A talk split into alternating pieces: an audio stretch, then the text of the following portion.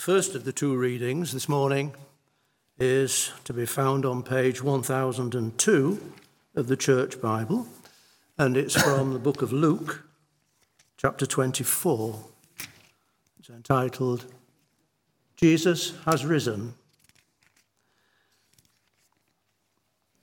On the first day of the week, very early in the morning, the women took the spices they had prepared and went to the tomb.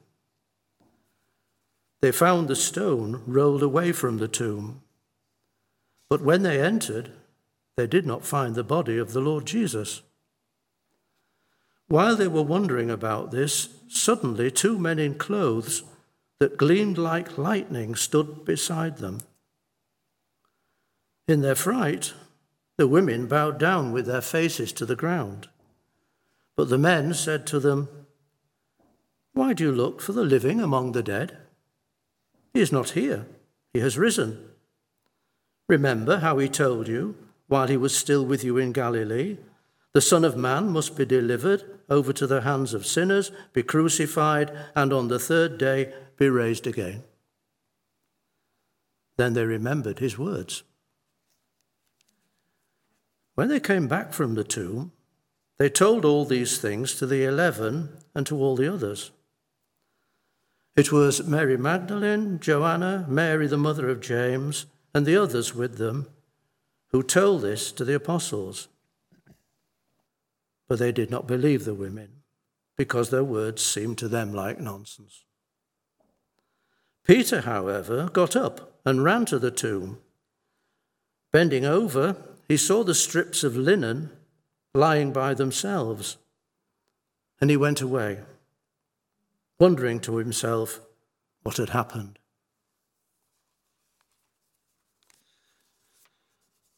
Now turning to page 1043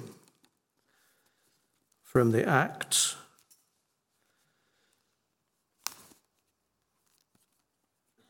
Chapter 10, beginning at verse 34. Then Peter began to speak. I now realize how true it is that God does not show favoritism, but accepts those from every nation who fear him and do what is right. You know the message God sent to the people of Israel, announcing the good news of peace through Jesus Christ, who is Lord of all. You know what has happened throughout the province of Judea, beginning in Galilee after the baptism that John preached, how God appointed Jesus of Nazareth with the Holy Spirit and power, and how he went around doing good and healing all who were under the power of the devil, because God was with him. We are witnesses of everything he did in the country of the Jews and in Jerusalem. They killed him by hanging him on a cross. But God raised him from the dead on the third day and caused him to be seen. He was not seen by all the people, but by witnesses whom God had already chosen, by us who ate and drank with him after he rose from the dead. He commanded us to preach to the people and to testify that he is the one whom God appointed as judge of all living and the dead. All the prophets testify about him that everyone who believes in him receives forgiveness of sins through his name. This is the word of the Lord. Why don't we just pray for Barbara as she comes to share with us? Father God, we thank you for Barbara and for your um, work in her life. We thank you, God, for what you've been speaking to her as she's been preparing for this morning. We pray that her words would be your words to us and that you would open our hearts and our minds to hear from you. In Jesus' name. In the gospel that we've just heard from Luke, Luke writes, Then they, the women, remembered his words. You mark my words. I'm not a great television watcher. um, every so often I'm turning on to, to watch something and I, I catch the end of the previous programme. And if it's something in the evening, the chances are it could well be that I catch the end of a soap opera, a soap programme. It could be EastEnders, it could be Coronation Street, it, it could be whatever. But you know it's going to be the end because it finishes something like, You mark my words. And you know that the next time something is going to happen because of, of what's happened previously. Just you wait. You mark my words. Something that connects what's been happening, something that leads people to know that there will be something to come. Maybe even something that reminds people of what's happened in the past and know that it's going to inform what happens in the future. Quite often, those words are words, an indication that you haven't heard the last of it.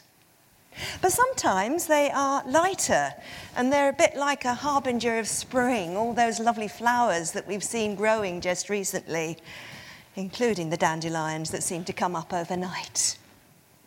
The best is yet to come. I don't know whether Jesus ever used those words, you mark my words. But his manner of speaking frequently do indicate that he was trying to encourage the people around him not just to accept his words in that original context, in the original time and place, but to understand an importance for the now and for the future. He did it when he underpinned the words of the prophets about the suffering and the death of the Messiah. He did it when he was telling the people around him that he would rise from the dead. He did it when he said he would return to be with the Father. And even if we don't realize it at the time, I'm sure we all have defining moments in our lives. Times when we can look back at something that's happened, something that perhaps we didn't understand at the time, and say, ah, yes, I understand that now. I can see where all that was leading to. And sometimes as well, somebody might have pointed out to us what was obvious to them, but might not have been obvious to us. So Luke tells us that as the women at that empty tomb were looking for Jesus, they remembered his words. Although it did take two men in white clothes to remind them. He is not here. He's risen. Remember how he told you while he was still with you in Galilee. For the women, as for all of the disciples, the day of resurrection had started in darkness and in despair. A few of Jesus' friends crept out to give the body the proper care that hadn't been possible the day before. There were all those crowds, the soldiers arguing the toss over the clothing cruel soldiers poking at Jesus' body, the heat, all of the emotion. And it may be that most of those who had been closest to Jesus during his three years mission weren't actually part of this dawn group that we hear about in Luke. Maybe they had doubts about their own safety.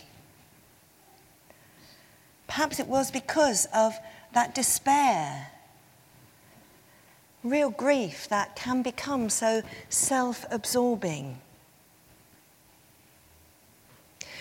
Whatever the reason, Luke tells us that it was that group of women who were the first to hear about the resurrection. Remember, they're told. Remember and understand. Luke says that they do understand, but maybe there's that question about how much they really did understand at that moment. And how long did it take for them really for it all to sink in? Whatever the scenario, when the women went away from the tomb, and when they left those dazzling messengers, they found that actually they couldn't find a way of to make an, a convincing explanation of what had happened to the other disciples.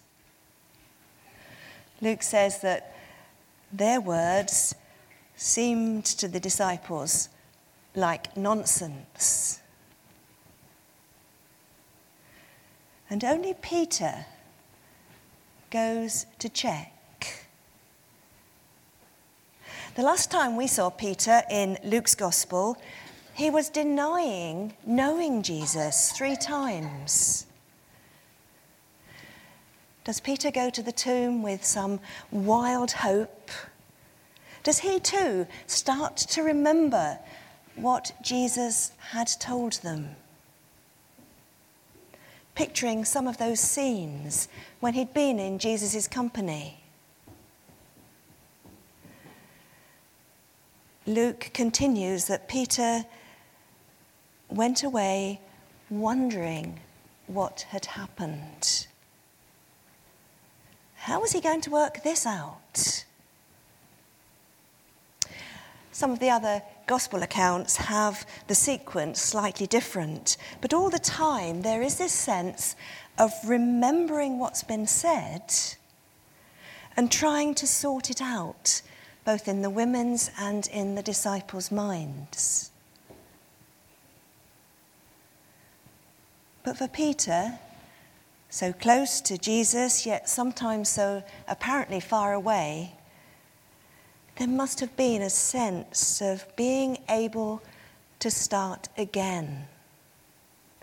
He must have hung on to the fact that his betrayal of Jesus wasn't going to be the end of the relationship. So much so that he's recorded in the Acts reading that we heard we were witnesses of everything. So, where are we on this Easter day? Do we still join the disciples who were languishing in the depths of darkness or despair? Or do we take that step? Do we listen and remember all that Jesus has said? Acknowledging that the darkness becomes the basis of our new life in Jesus. That new life that enables us to move forward in our relationship with Jesus to remember and celebrate all of Jesus' words of hope and love. While we've been remembering the events of Holy Week, God has made preparations for us to be happy today.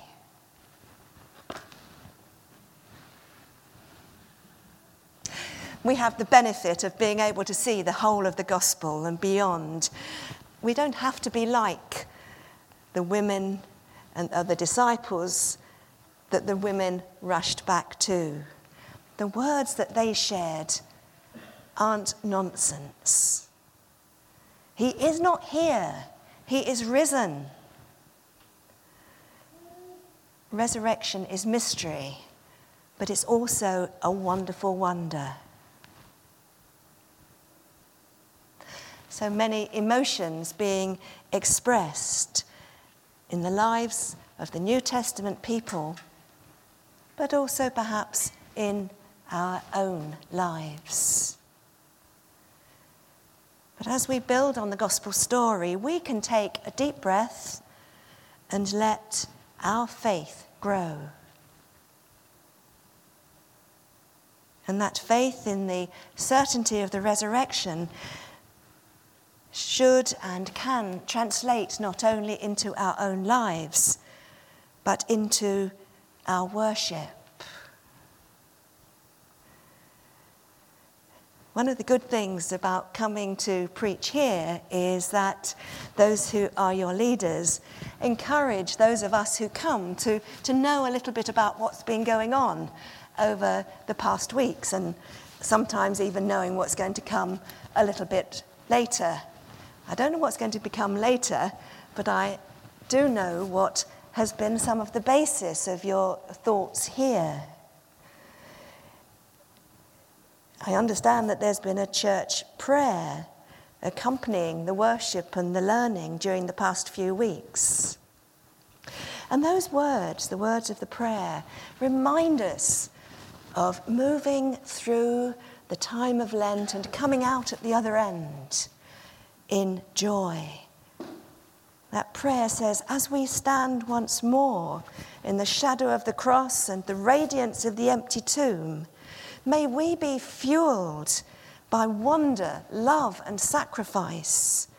And may our worship rise to heaven with the pleasing fragrance of sweet perfume. May our worship rise to heaven with the sweet, fragrant, pleasing fragrance. Fragrance, I can't say that. Pleasing fragrance of sweet perfume.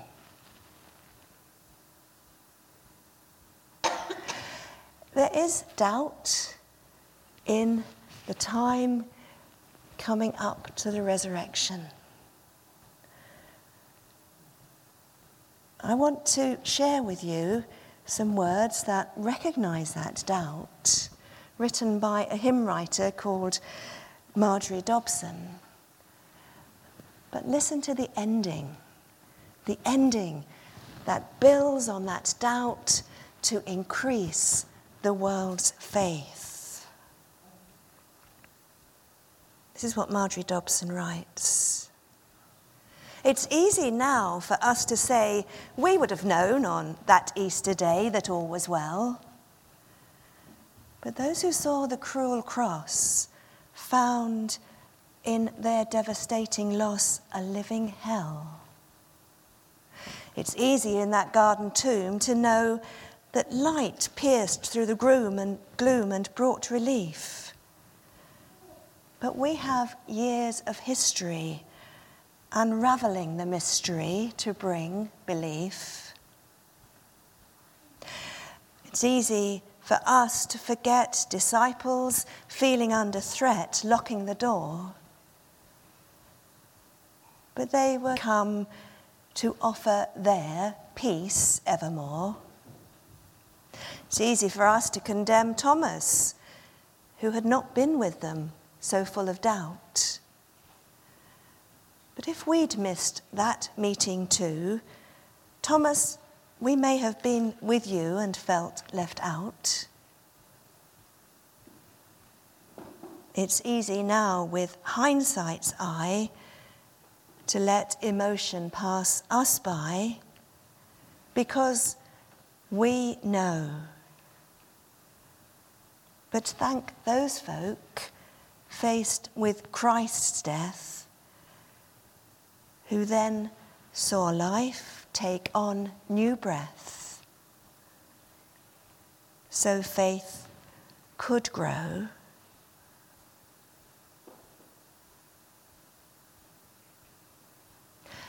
Why look for the living among the dead? Jesus is risen. He is alive so that all of God's people may have the faith to live in God's eternal and everlasting life. Jesus has risen. Alleluia.